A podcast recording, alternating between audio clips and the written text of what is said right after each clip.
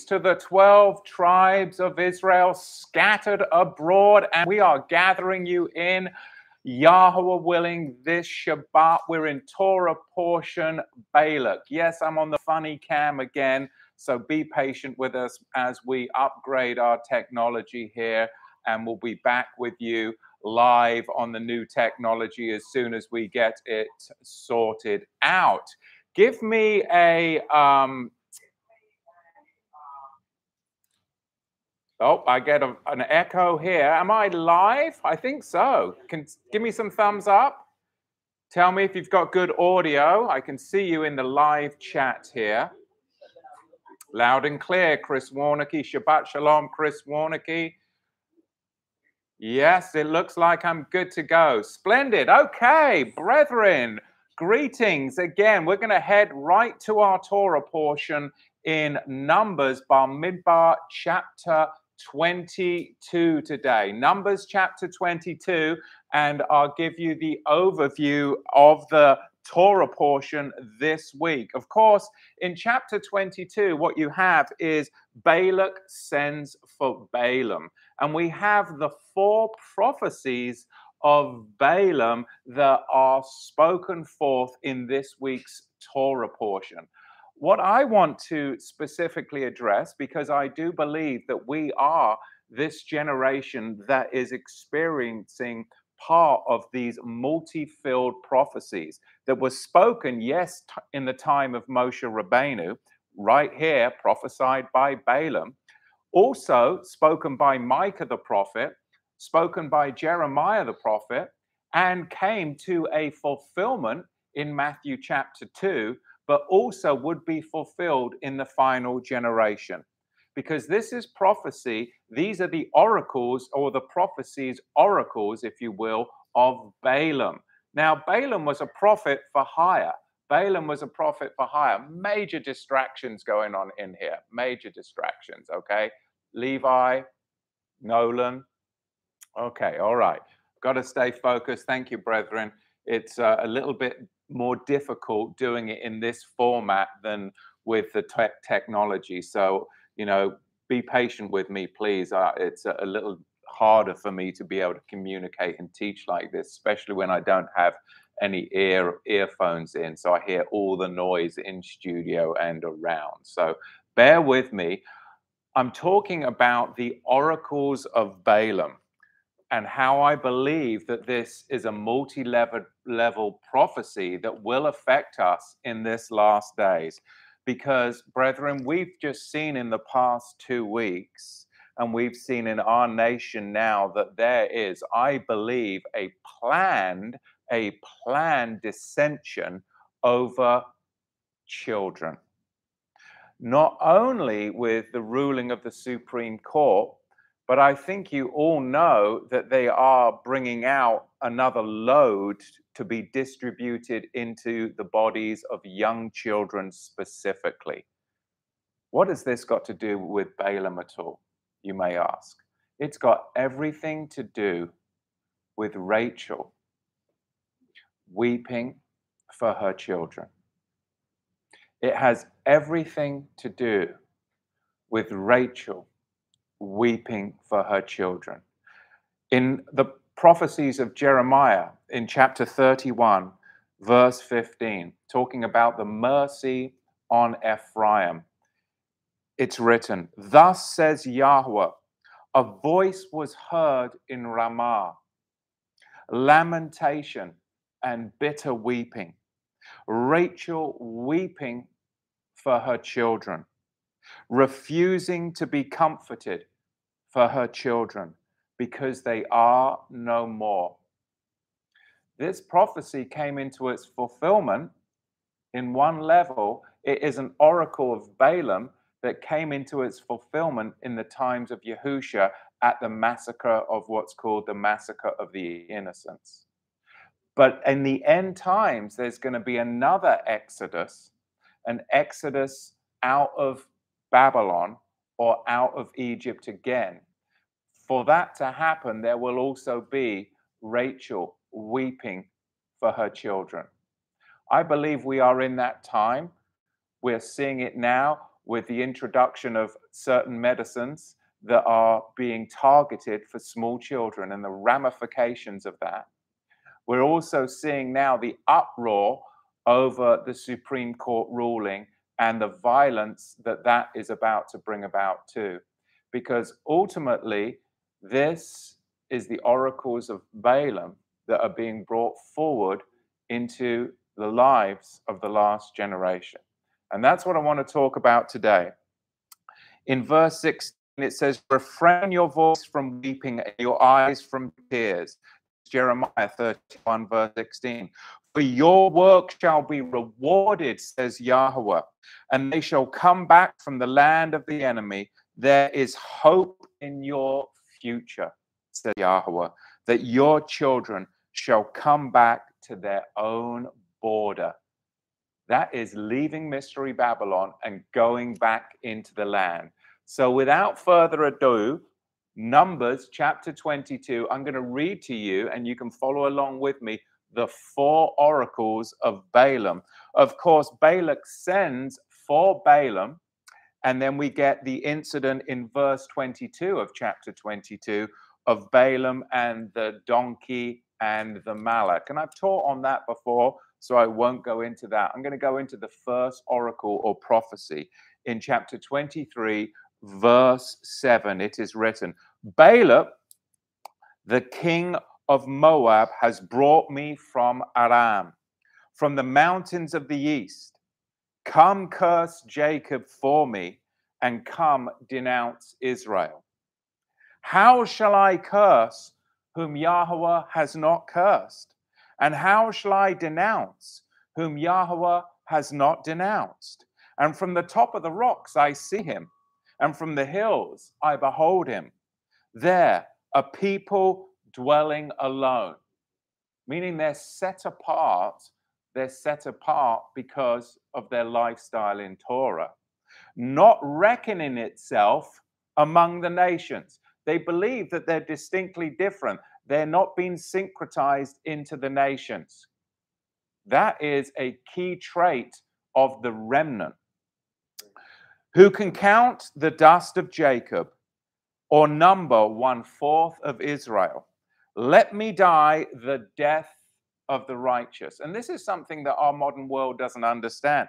You've got to live the life of the righteous before you can die the death of the righteous. You can't live a wicked life and expect to die the death of the righteous because you will reap what you sow.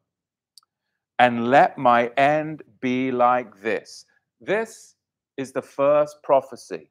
The second one is written in verse 18. And this is what Balaam now speaks Rise up, Balak, and hear. Listen to me, you son of Zippor. And this is a, I'll read this to you in the, in the Hebrew, the next phrase. Lo ish el, lo ish el, or Elohim is not mortal, depending on your translations. Some of the anti missionaries would translate this, translate this as God is not a man, and then use this to try and dissuade people in believing that Yahusha is the Messiah. That's an anti missionary tactic.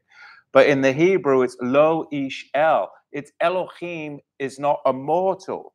You see, this isn't um, an issue of the composition of Elohim, but the character of Elohim as the true fulfiller of promises. So they skew the prophecy, whereas really this is talking about Lo Ish El, that he should lie nor a son of man that he should repent, as he has said, and he will not do, or has he has spoken, and will he not make it good?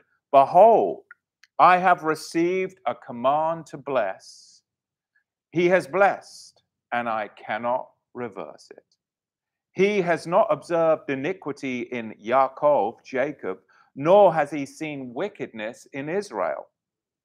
Yahweh his Elohim is with him, and the shout of a king is among them.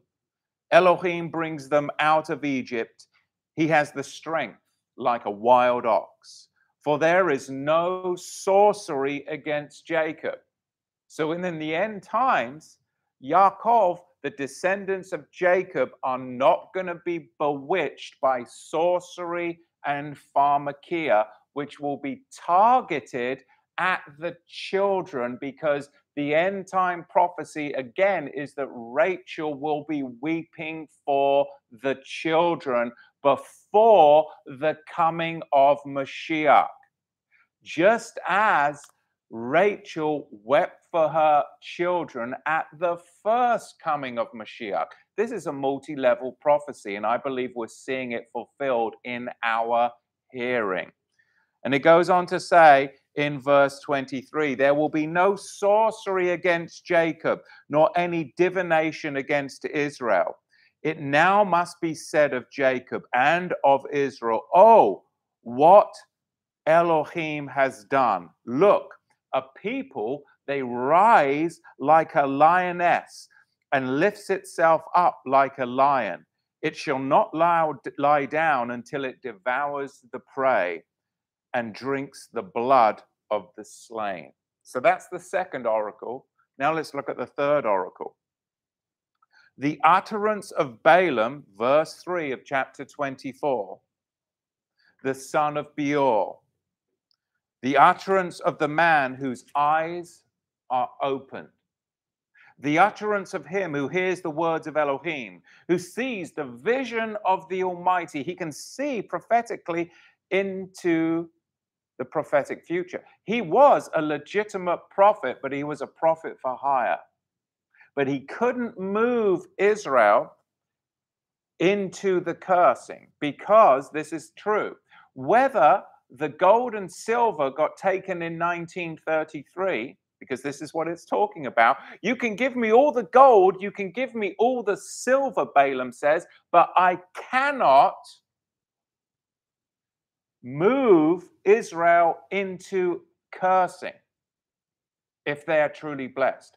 Even if you give me all the gold and silver, you are going to have to compel them to move themselves.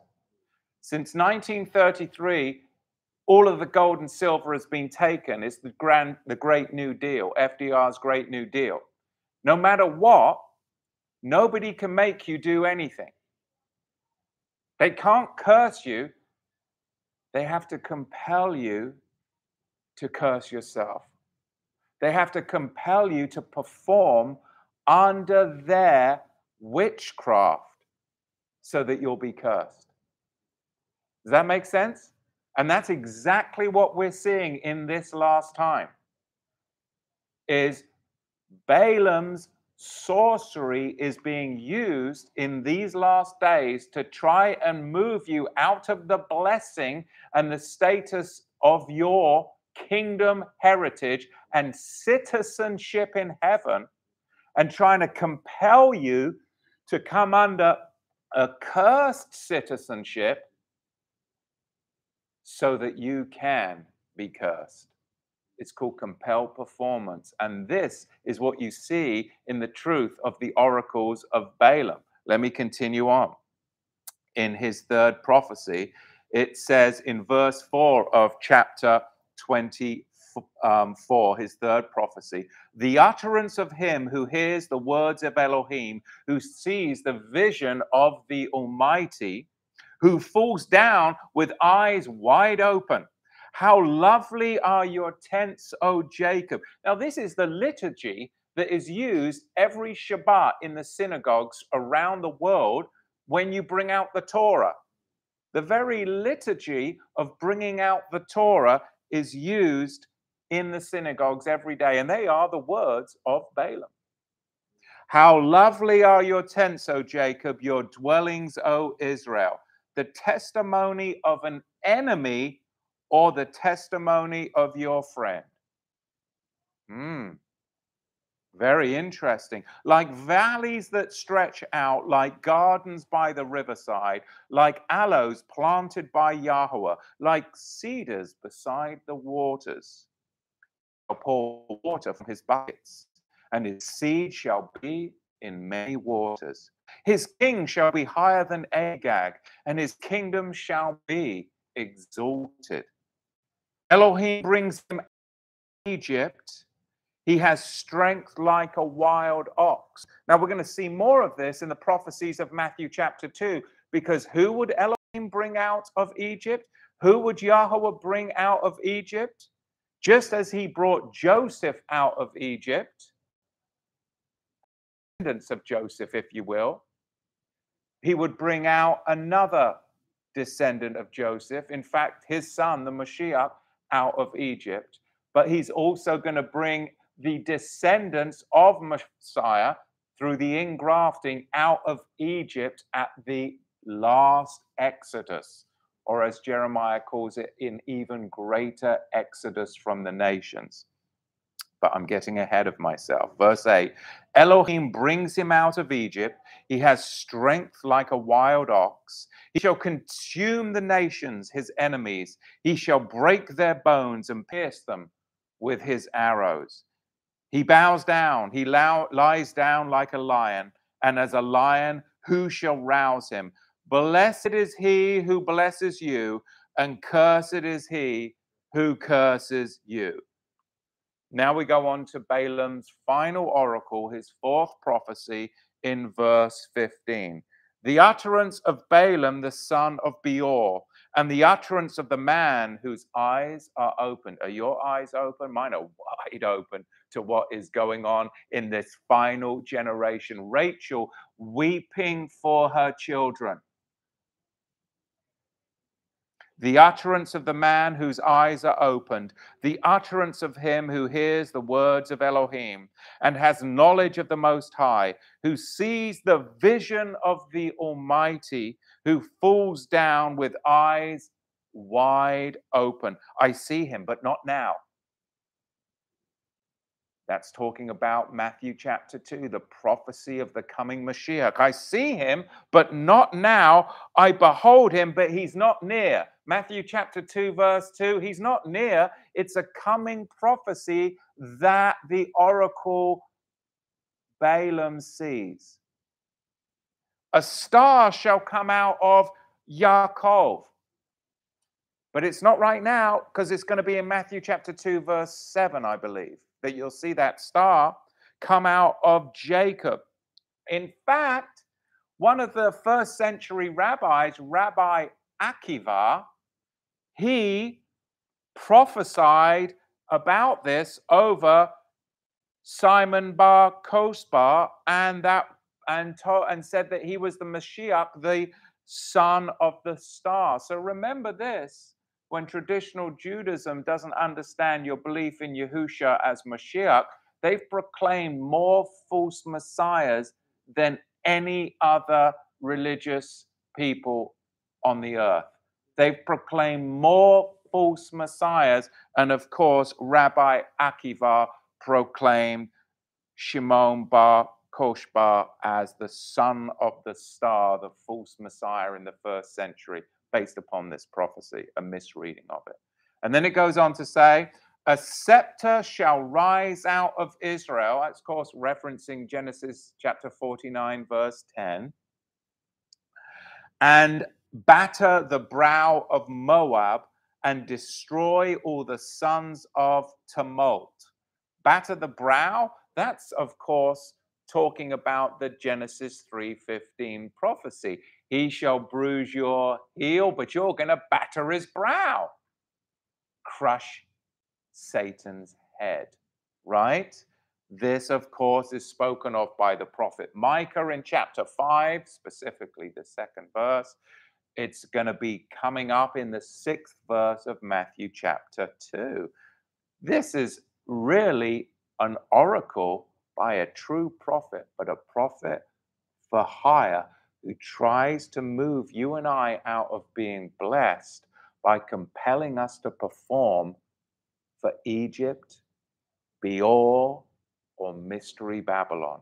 And ultimately, the ones that are compelled to perform will end up bringing forth children that are going to be destroyed either by the ruling and the outcome of it or the ramifications of pharmakeia, Rachel is weeping for her children.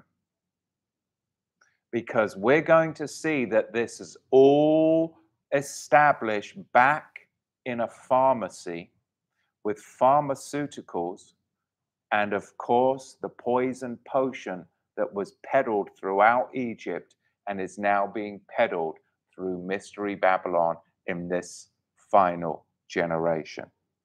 Let me finish the fourth prophecy in verse 18. And Edom shall be a possession, Seir also his enemy shall be a possession, while Israel does valiantly.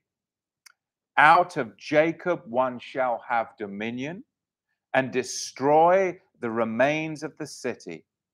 Then he looked on Amalek and he took up his oracle and said, Amalek was first among the nations, but shall be last until he perishes. What was the trait of Amalek? Amalek picked off the elderly and the children. Is that happening in this final generation? Are the elderly and the children being systematically picked off by a son of Balaam? Because who were Balaam's children? And that will give you the answer to why Rachel is weeping for her children. Then we see in verse 21 Then he looked on the Kenites and he took up his oracle, oracle and said, Firm is your dwelling place, and your nest is set in the rock. Nevertheless, Cain shall be burned. How long until Ashur carries you away captive? Then he took up his oracle and said, Alas, who shall live when Elohim does this? But ships shall come from the coasts of Cyprus, and they shall afflict Ashur and afflict Eber, and so shall Amalek until he perishes. And that is the end of Balaam's oracles. That is the end of Balaam's oracles. So Balaam his four oracles. He was a heathen sorcerer, but he was a true prophet. He was a perverter of Israel, but he had learned elements of pure, true religion in his home in Mesopotamia. Now, in chapter 22, and you look at verse 8, you see that the prophet expects to receive divine communication in a dream or a vision of the night. He's a man that's living outside the assembly of Israel. And we saw in the times of Yahusha that there were certain men that came down from Judea that stood on the outskirts of the assembly looking in. The Pharisees and the Sadducees that sought to entrap and ensnare the Messiah. Because Balaam and his descendants have always sought the offspring that would come from Judah. In verse 6 of chapter 22, we see that Balaam was hired to curse Israel. He was motivated by money. There has been so many billions and billions of dollars that have gone to certain companies who have been peddling certain things that are destroying the children as Rachel weeps for her children, hired to curse and motivated by money. In chapter 22, verse 12, we see that Balaam rejects the commandments of Yahweh rejects the commandments of Yahweh. And now, if you want to turn in your scriptures, put a finger in Matthew chapter 2, put a finger in Micah chapter 5, Hosea 11, Jeremiah 31. because these scriptures are all connected with the oracles of the mad prophet. Now we know in Matthew chapter 2, the wise men come because they have seen what? Something that was mentioned in one of the oracles of Balaam. The star, the star. In Matthew chapter 2, the wise men come. Let me turn there as you turn there. Matthew chapter 2. The wise men come from the east because they have seen the star, right? And in Matthew chapter 2, specifically in verse 7, then Herod, when he had privily called the wise men, inquired of them diligently what time the star appeared. So, this has got something to do with the flight to Egypt and the killing of Rachel's children. Because in verse 19 of Matthew chapter 2, but when Herod was dead, behold, an angel of Yahweh appeareth in a dream to Joseph in Egypt. Of course, this is talking about Mashiach's guardian, Joseph, but it's got the specific language that's used by Matthew to bring you into the thinking of another Joseph who was a dreamer of dreams, because we're to go back to that narrative in the Torah to find more details. Because a dreamer called Joseph You've got the connection to Joseph, the dreamer of dreams, and Jacob's children that went down into Egypt and then came up out of Egypt with the star and scepter prophecy of Balaam. This is huge because Matthew was communicating to his audience, and in fact, the whole context of Matthew the reading of the synagogue liturgy at this point would have been Torah portion Balak. It was Torah portion Balak that was being read at this time in the synagogue liturgy. How do we know that? Because the Haftarah, the corresponding reading of the prophets, appears historically, and we see that this gives us the timestamp of the Torah cycle. The connection is to Joseph, the dreamer of dreams, coming up out of Egypt. Not Joseph literally, but the descendants of Joseph, all 12 tribes coming up out of Egypt. And who are they met by? Amalek. Who are they met by? Balaam. What are they dealing with? Their children being slaughtered and Rachel weeping for her children. Now, in Micah chapter 5, verse 2, it is written, But thou, Bethlehem Ephrath, though thou be little among the thousands of Judah, yet out of thee shall he come forth unto me, that is to be ruler of Israel, whose goings forth have been from old from everlasting.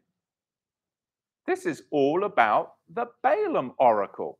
Now, in Hosea chapter 11, verse 1, there's another layer. It is written, When Israel was a child, then I loved him and called my son out of Egypt.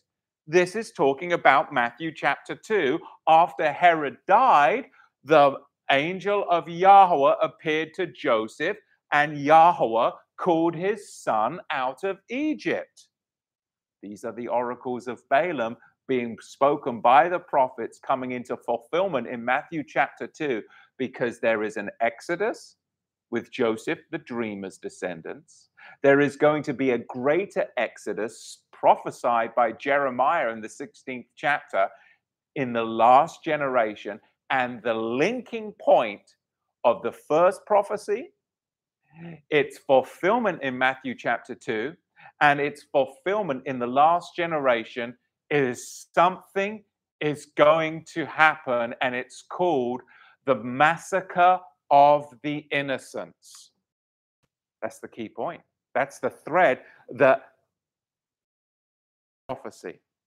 I suggest to you that generation that is going to see the massacre of the innocents and Rachel weeping for her children before the return of Messiah Yahusha to save us from this absolute chaos that Mystery Babylon is trying to compel you to perform and move from blessing into cursing.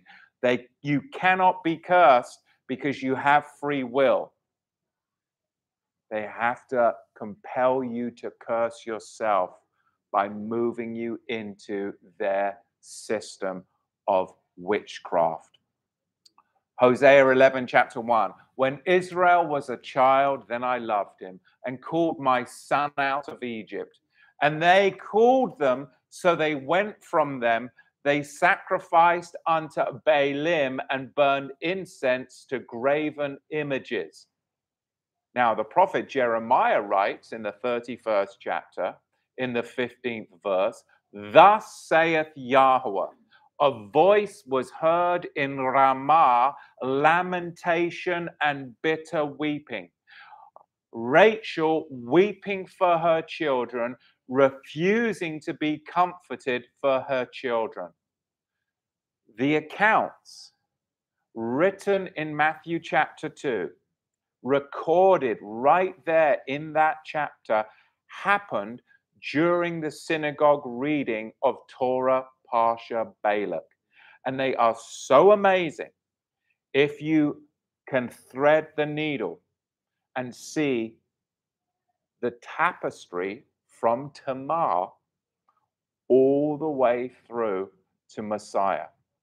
It always, I always wondered in the accounts of Joseph the dreamer back in Genesis, why does the narrative break? And all of a sudden, Judah has left. It's inserted right there in the text, and you have the whole account of Judah and his sons and Tamar. And it's just inserted right into the dream sequence of Joseph. And then you go after that account back into the dream sequence of Joseph. Why? I'm going to explain to you today because it's all part of this prophecy. Man, I'm just getting going. Are you still with me? Let me check you out in the chat. Are you still there or did you all leave because of this crazy live studio setup that I've got? I'm bouncing the blooming computer. Huh? I'm blurry. Very blurry. It's a streaming issue. It's pixelating. It's a streaming issue. If you go back and watch this later, there won't be any problem. I think it's just a, a pixelation. So let's dive in because we're going to see that we live, brethren, in a time of magic and sorcery. magic. You use the word magic as in magi, as in wise men coming from the east, as in sorcery and pharmakeia. Ha! Because we are looking at Matthew chapter 2, who specifically the writer of the gospel is referencing the oracles of Balaam, specifically Balaam chapter 24 of Numbers and the 17th verse.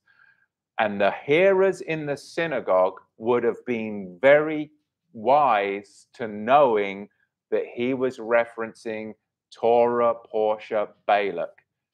This first half of Matthew chapter 2 was deliberately written, I believe, in such a way as to parallel our Torah Parsha this week. The Balaam prophecies are found within the texts of Matthew 2, Micah 5, chapter 2, 4, and 6, Hosea chapter 11, verse 1 and verse 15, Jeremiah chapter 31, verse 15, at verse 18, and you see an allusion from the prophets that he will be called a what? Nazarene in verse 23. So the biblical story transforms Balaam in Jewish literature to like this larger than life, supernatural enemy of Israel. First century Jews, Balaam to them was this larger than life arch enemy, the hunter of the descendants of Israel. And you can see Paul references this to the Galatians. He references this to the Galatians because Balaam, through the oracles, in the eyes of the Jews, he could have lived for hundreds of years because he tried to kill the baby ancestor of the Messiah. What do I mean? The context of the opening chapters of Matthew and some obscure verses in James are referring to the well known tales of Balaam that the first century audience of the gospel writer Matthew knew very well about because he was called Laban. Balaam could have been literally Laban or a kind of metaphorical forerunner to Laban. What do I mean? We know that Laban pursued the children of Rachel until they took refuge in Egypt. And later in the wilderness, Balaam attacked them again and he was finally killed after prophesying about the star and the scepter, which is all about the prophecies of Mashiach. Because this has got to do with trying to kill the Messiah and then later his descendants. The word links the sorrow of Rachel with the coming of Messiah. You can see it in the biblical narrative. The word of Yahweh links the sorrow, sorrow of Rachel with the coming of Messiah, of which Matthew records and his audience was very familiar with. Why?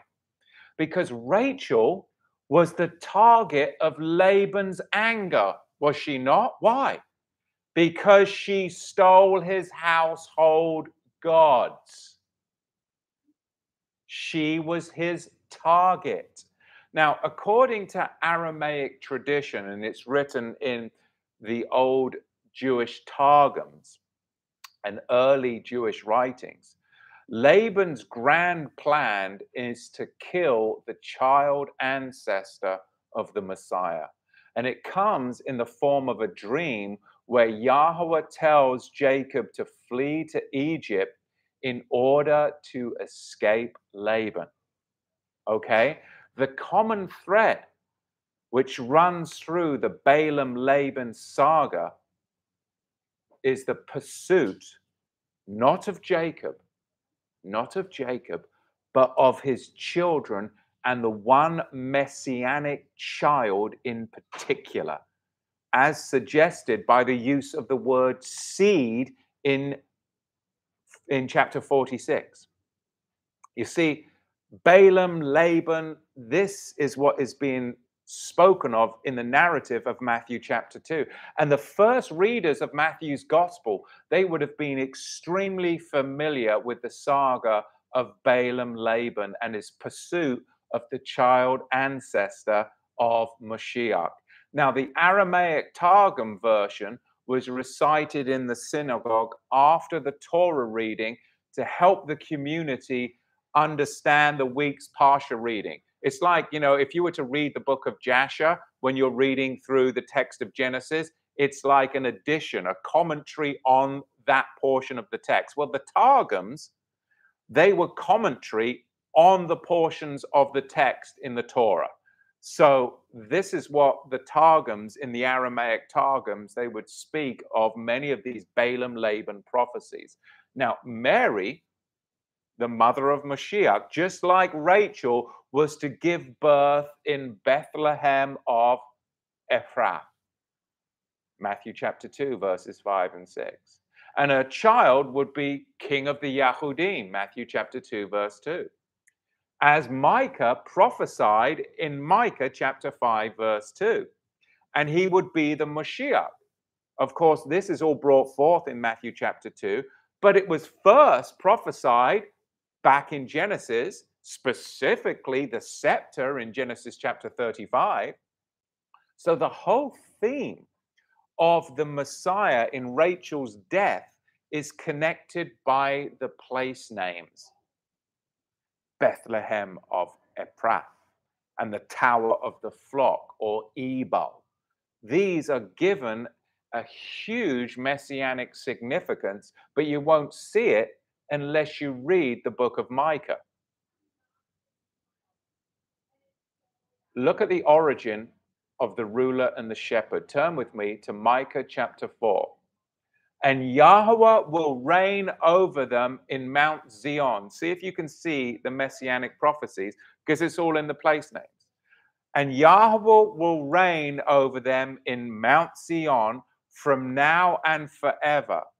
Verse 8 And you, tower of the flock, hill of the daughter of Zion, to you he will come. Who will come? Well, Matthew chapter 2 explains who's coming. Now, in Micah chapter 5, verses 2 through 4, you see, and you, Bethlehem Ephrath, there's the place name, who are least among the thousands of Judah, out of you will come to me one to become a ruler in Israel, and his coming is of old. It's been prophesied since the days of Balaam, because Balaam said that he saw, but not now, in the future. And now it's coming from those times being brought forth. The very oracles of Balaam are being fulfilled in the hearing of the saints in Matthew chapter 2 just as we are hearing the oracles of Balaam in these last days being brought forth. That's the connection. And it goes on to say, Therefore, he will give them over till the time the one giving birth has given birth, and the rest of his brothers shall return to the sons of Israel, and he shall pasture in the strength of Yahweh. We know that Rachel was buried in Bethlehem. Yeah, Jacob pitched his tent nearby at the Tower of the Flock. And this is where Micah sees the Mashiach, Messiah Yahusha himself, coming from. Those are the place name connections. Now, according to early Jewish writings, Judah had a dream in which he was told to flee to Egypt to escape Laban. I'm going to repeat that because this explains the break in the Joseph dreaming narrative in Genesis. The dreamer, Joseph the dreamer. And then all of a sudden, in the midst of the narrative, what, what chapter is it specifically? Let me let me go there just so I can uh,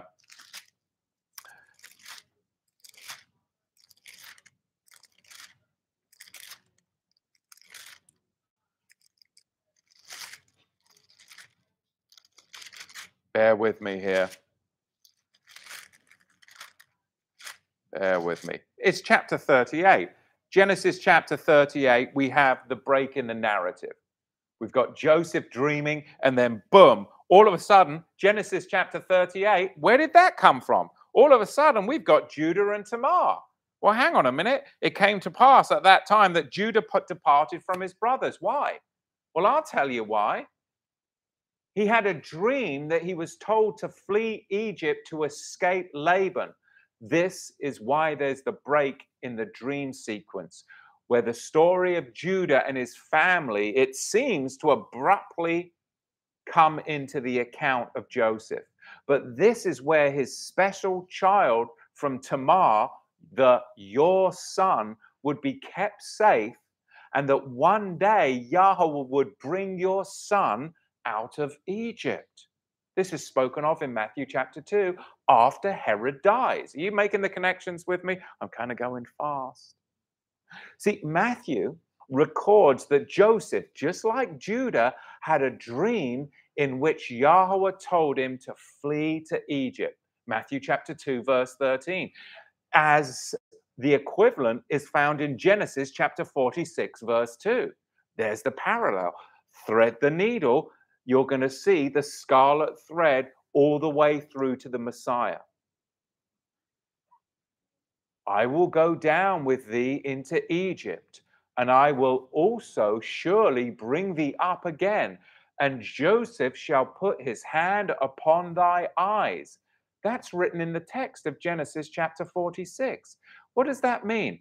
And Joseph shall put his hand upon thine eyes. This is a messianic revelation of insight that is being shown here. But this isn't Joseph the dreamer. This is Moshiach ben Joseph, is going to give you the visionary sight to be able to comprehend the prophecy. This is a visionary sight or revelation of insight. And Matthew highlights the inspiration behind this very scripture, which links the mysterious wording of Hosea chapter 11, verse 1. So I'm just flipping through all of these texts, and my mind is just buzzing, making all the connections. So you're going to have to read through all of these texts that I've given you in your own time. And I think you'll start seeing the connection. Because in Hosea 11, verse 1, it is written, When Israel was a child, I loved him and I called my son out of Egypt. This, of course, is the prophecy of Balaam, one of the oracles spoken of and fulfilled in the coming of the sun, the star, the scepter, Yahusha himself out of Egypt. So the saga of Balaam Laban, it continued while Jacob's family hid in Egypt. Because back in our Torah Parsha, according to numerous first century writings, Balaam, now this will bring me right into our day and right into our time. Listen, Balaam was Pharaoh's pharmacist. Balaam was Pharaoh's pharmacist, and the sons of Balaam were the magicians who worked in Pharaoh's pharmacy at the court of Pharaoh, and their names were Jannes and Jambres. They were the forefathers of the Magi. Are you tracking with me? Numbers chapter 22, verse 22. This is written in Targum pseudo Jonathan, first century. And he, Balaam, was riding on his ass and his two lads, Jannes and Jambres. Now, this is in the Chronicles of Moses, which was written in late, or should I say, late 11th century. Okay, and it says, and after they, Moses and Aaron, left, Pharaoh sent and called to Balaam the magician and Jannes and Jambres, his sons, the pharmacists or the sorcerers. Now, in Jasher, the book of Jasher, in the 79th chapter, in the 27th verse, it is written Pharaoh sent for Balaam the pharmacist, the magician, and to Jannes and Jambres, his sons, and to all of the pharmacists, magicians, and conjurers and counselors which belonged to the king. And they all came and sat before the king. Now, in an ancient document called the Damascus document, in the fifth chapter and the 17th verse, it's written In days gone by, Moses and Aaron arose by the hand of the Prince of Lights, that is, the good Ruach, the Spirit, but Belial, Satan, in his cunning, raised up Jannes and his brother Jambres when Israel was saved for the first time. Now, when Paul speaks to Timothy in 2 Timothy chapter 3, verse 8, you're right there, aren't you? Because this was well known to the first century audience. There's also an apocryphal book called Jannes and Jambres that was written in the first century of the um, common era. Now, Pliny, Pliny in, in Histories 3011 says this Pliny the Elder, there is also another group of magi who derive from Moses and Jannes and Jambres and the Jews. Now, Philo, the historian, calls Balaam a magos, magos at life of Moses, at life of Moses, which is also his terms for the pharmacists of Pharaoh in the life of Moses. See, Jannes and Jambres persuaded, think about it. Why did Pharaoh want to massacre the innocents? There's always the theme of the massacre of the innocents because Jannes and Jambres persuaded Pharaoh to kill the children of the Israelites. They continued the attempt by Laban to kill the special son of Jacob. Now, in pseudo Targum pseudo Jonathan tells us the reason why Pharaoh only targeted the male babies.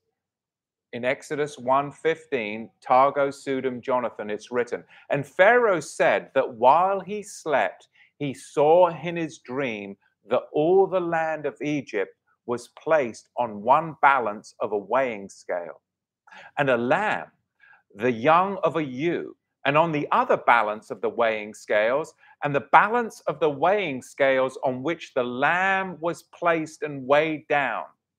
Immediately he sent and summoned all the magicians of Egypt and told them his dream. Immediately, Jannes and Jambres, the chief magicians, opened their mouths and said to Pharaoh, Listen, a son is to be born in the assembly of Israel, through whom all the land of Egypt is destined to be destroyed. Therefore, Pharaoh, king of Egypt, took counsel and said to the Jewish midwives, and then you're back at the biblical text of the midwives going after the children, but actually preserving them because they knew of the prophecy. Now, Josephus even goes on to say this in his writings. One of those sacred scribes, he writes, who are very sagacious in foretelling future events, truly told the king that about this time there would be a child be born to the Israelites who, if he were reared, would bring the Egyptian dominion low. And their domination would be brought down and would raise the Israelites, that he would excel all men in virtue and obtain a glory that would be remembered through all ages. Which thing was so feared by the king that according to this man's opinion, he commanded that they should cast every male child which was born to the Israelites into the river and destroy it. Now, that's in Josephus' Antiquities of the Jews. Now, the prophecy that through this child all the land of Egypt is destined to be destroyed, as in Targo, Sud, and Jonathan, as in Josephus, that Egyptian domination would be brought low this goes far beyond Moses. This is far more than Moshe accomplished because the destruction prophecy is spoken of by the prophet Isaiah in the 11th chapter that it would be the Messiah that would utterly destroy the tongue of the Egyptian sea. And this is written of in Isaiah 11. When would that happen? At the greater Exodus just as at the first. Isaiah 11, verses 15 and 16 speaks of this. This chapter is linked with the prophecy of Balaam, because when Israel did leave Egypt and cross the wilderness, who did they come into contact with? Balaam waiting for them, ready to try and destroy them again. One of Balaam's prophecies included the doom and destruction of the people who hired him. Numbers chapter 24, verse 17, it is written, A star shall come out of Jacob, and a scepter shall rise out of Israel and shall dash the corners of Moab and destroy all the sons of Seth. Now, in the Septuagint, if you're still tracking with me, the messianic interpretation is alluded to by translating scepter as a man. That's in the Septuagint. I mean, the messianic illusion is just nailed down perfectly, no pun intended, right? Nailed down perfectly. So, where did they get their interpretation of this prophecy? Well, Isaiah 11, it is written, A shoot will proceed from the stump of Jesse, and a branch from his roots will bear fruit. And the spirit of Yahweh shall rest upon him, the spirit of wisdom and understanding. He will judge the poor in righteousness. He will strike the earth with the rod of his breath.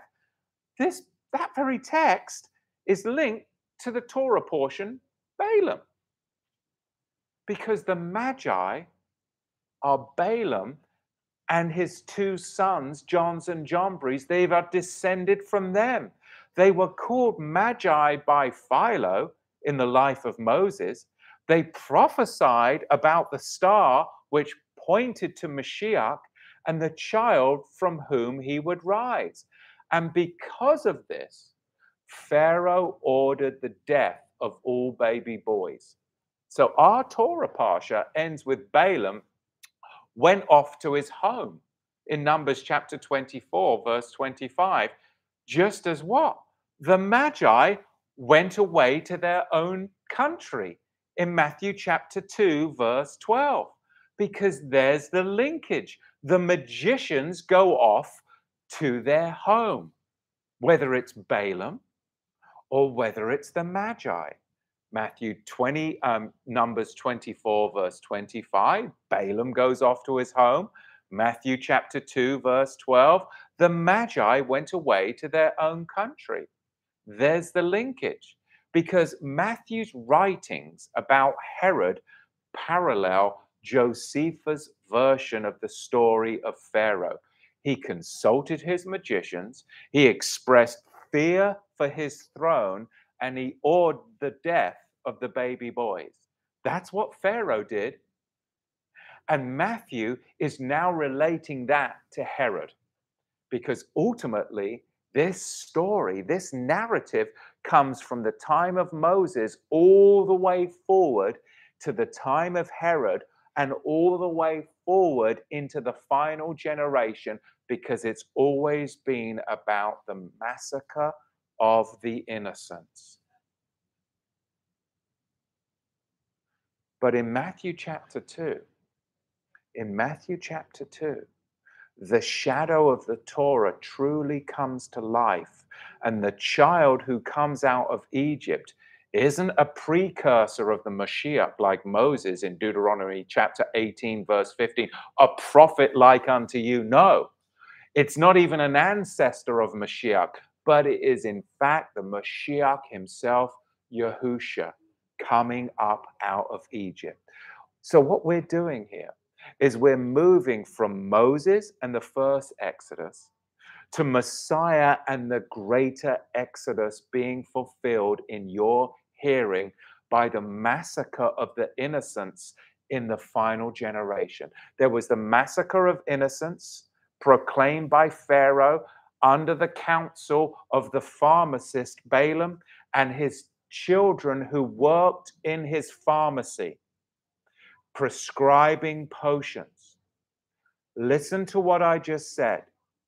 The first narrative ties it into the last narrative, linked by the middle narrative of Rachel weeping for her children. Balaam, the pharmacist who worked in Pharaoh's pharmacy, his sons grew up in the pharmacy prescribing potions. They counseled Pharaoh to kill the very children, meaning at the end of the age, at the greater Exodus, right before the coming of Mashiach, there is going to be another Jannes and Jambres who was raised in a pharmacy prescribing potions. He's going to be the son of a pharmacist who's going to speak into the very ears of Pharaoh to go and massacre the inner. Who could that be? Well, let us see. Because we're moving from prophecy to prophecy and the reference to Rachel weeping for her children in Jeremiah chapter 31, verse 15. You see, Jeremiah saw the death scene of Rachel as a prophetic one. And I see the death scene of Rachel as a prophetic one too. She was weeping not just because of the agony of her difficult labor, but she foresaw the killing of her children as I see the foresee the killing of her children too. Because Matthew keeps us thinking about Balaam. He just does in Matthew chapter 2, if you have eyes to see and ears to hear. But he shifts to the context of Jeremiah chapter 31 and our return from all corners of the earth, verse 8. Not just from Egypt, as in the past, in verse 32, but we find ourselves in a new covenant being brought back from the nations. Balaam, Laban, Herod, both killed the children of Israel in an attempt to kill the child Messiah. And in the last days, the son of a pharmacist is going to speak to Pharaoh to try and kill the children to prevent the coming of the Messiah again. And the link is even read in the traditional Passover Haggadah every year where in the Haggadah it cites Deuteronomy chapter 6, verse 5, as Paul spoke to the Galatians, an Aramean sought to destroy my father. It's going back to this Balaam prophecy. The parallels, if you're still tracking with me, I pray you are I'm, I'm excitable about this. The parallels of the stories of Balaam, Laban, they are just so blooming close, especially the wording in the Septuagint, because in the Septuagint, the words are in fact the Magi's words. We saw the star when it rose. Balaam's prophecy of the star which will rise out of Jacob, a deliverer would dash their enemies with his Melchizedek scepter, Numbers chapter 24, verse 17. The prophecy about Bethlehem Ephrath is the site of Rachel's grave. It takes the reader back to Rachel, the origin of Laban's anger because she stole his household idols. And then call my son out of Egypt reminds them of the dream when Yahweh told Jacob to escape there, even though their baby sons were killed by the sons of Balaam, Jannes and Jambres. So the weeping of Rachel, when she foresaw the suffering before the greater Exodus, reminded them. And I'm going to finish here. And I pray you hear what I have to say the weeping of Rachel when she foresaw the suffering before the greater Exodus, it reminded them that the first Exodus and that special child whom Balaam Laban was trying to kill was not just Moshe, but the coming of Mashiach to try and prevent his first coming, but now it's about trying to prevent his second coming with the massacre of the innocents. Just as Balaam was a pharmacist and he spoke into the ears of the king, the greatest leader, Pharaoh, and his sons, Jannes and Jambres, grew up in the pharmacy Dr. Fauci is the son of a pharmacist, just as Jannes and Jambres were sons of Pharaoh's pharmacists. He grew up as a Jesuit delivering prescriptions and potions. And as a young boy, He was obsessed with World War II and eugenics, a lost generation of children. And I think as I speak, a new load is being directed at the children right now, isn't it? Will Rachel be weeping for her children again before the greater exodus, the final exodus that Jeremiah prophesied about in the 16th chapter? You see, the magic of the pharmacist, Jannes and Jambres, has taken its ill effects on the final generation.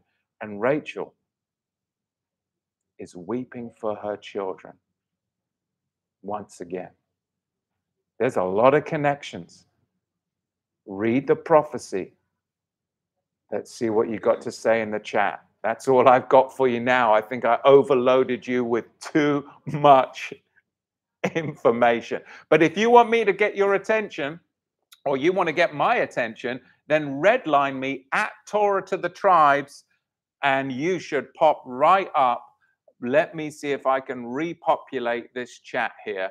And I thank you for being patient. I've gone long, an hour and five minutes, but I see I've still got a whole slew of you here. All right. So yes, we did have um, the broadcast was flicking in and out.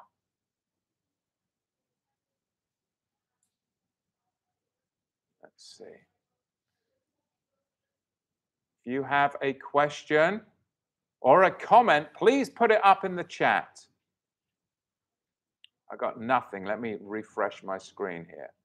Kevin Niebling, Shabbat Shalom, Kevin. He says, Revelation 12 4. And the dragon stood before the woman, the woman which was ready to be delivered for to devour her child as soon as it was born. There you go. There's the connection. And Balaam, another word for Balaam or Balak, is the destroyer. Balak, the destroyer. And of course, that ties in with Revelation also. Chris Warnocky says, Thank you, Matthew. What about Stephen Collins' claim that the Magi were Parthians, scattered, scattered Israelites coming to check on Yahusha as their kingly bloodline. I haven't read that in um, that book, but um, that's a very, very interesting point. I don't know about that, Chris, but uh, I know that Stephen Collins does great work on the the scattered uh, the scattered Israel tribes. So I'd have to look into that. Well, yes, it is. Living well with living foods. Ask, is not abortion the killing of the innocents? It's the massacre of the innocents. Well, isn't that a very timely thing that this teaching would come forth at a time just like this? Shabbat Shalom, Diesel Grandpa. He says, I can't get enough of listening to you tie all of this, this together. I always feel smarter at the end of each lesson. Definitely easy to see how it all ties together. Well, praise Yahweh that that you're able to see that because I did. It's, it's easier for me because I know what I'm going to teach, and I've been kind of plodding along through all of the prophetical scriptures and making the connections. But then my prayer is, am I going to be able to communicate this clearly enough that you can make the connections too without thinking I'm just a mad Englishman rambling, rambling on? Giant Killer says at Torah to the tribes, thank you so much for this incredible insight. There is so many dots connected here. I would have never thought the story of Balaam was so rele- relevant to today. It is extremely relevant. And Bill Crane says at Torah to the tribes, wow, you connected a bunch of key dots. You made it very clear. Well, that's encouraging to me because I was thinking I was as clear as mud, but I just kept pushing through. And um, I praise Yah that you're still with me Bill, thank you so much. Roger Gates says, in the end, history will be his story. It always will be his story for sure and for certain. Remember to keep in touch with us at torahtothetribes.com and you can go to torahtothetribes.com forward slash connect and you'll find that we'll soon be having registration for Sukkot coming up. So you can come and join us in Oregon. And please bring your fishing pole because we have some amazing fishing at the location. How many acres are we going to be at, Tamra? 111 acres of beautiful Oregon wilderness right on the Santiam, Santiam River. Chris Della Rosa says, You are a mad Englishman, but we love you. Well, thank you, Chris, for those encouraging words. And Roger says, Shabbat Shalom from the potato state. And the potato state is Idaho, everybody. Of course, it's Idaho. Now, um, Living Well with Living Food says, since Caleb, oh, Living Well with Living Food says, since Caleb has been in jail, I have felt a lot of witchcraft coming at us. Well, yes, because that whole system is a system of Jannes and Jambres, isn't it?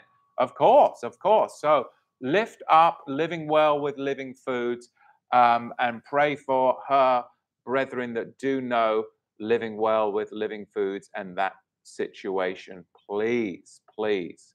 Um,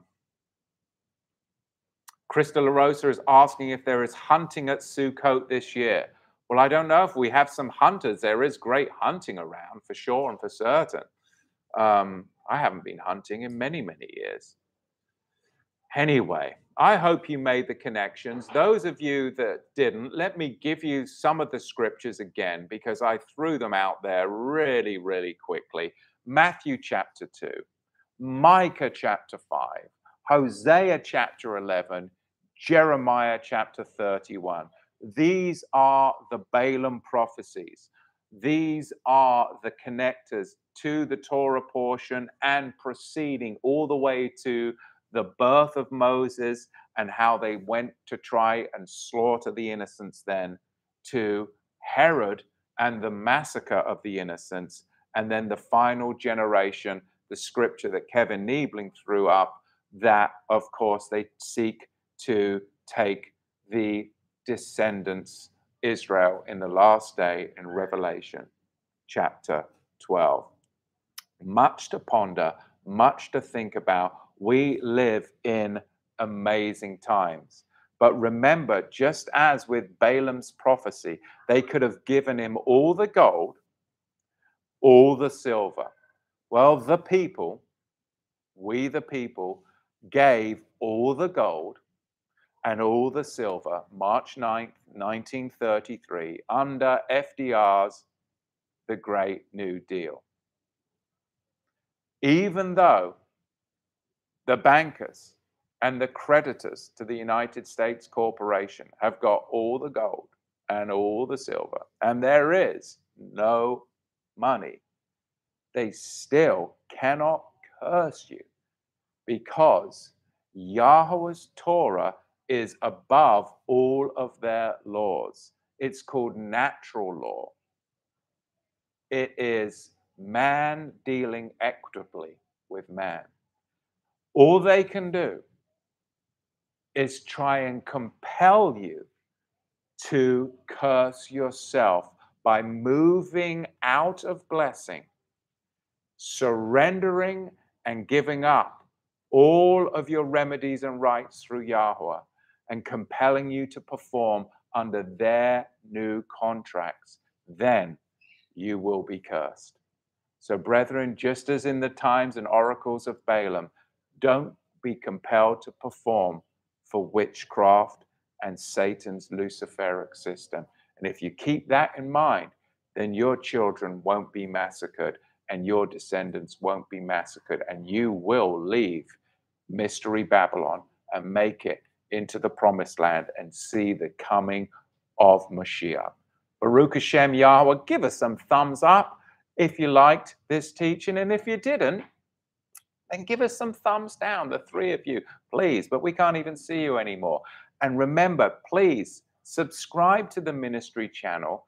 Thank you for your support.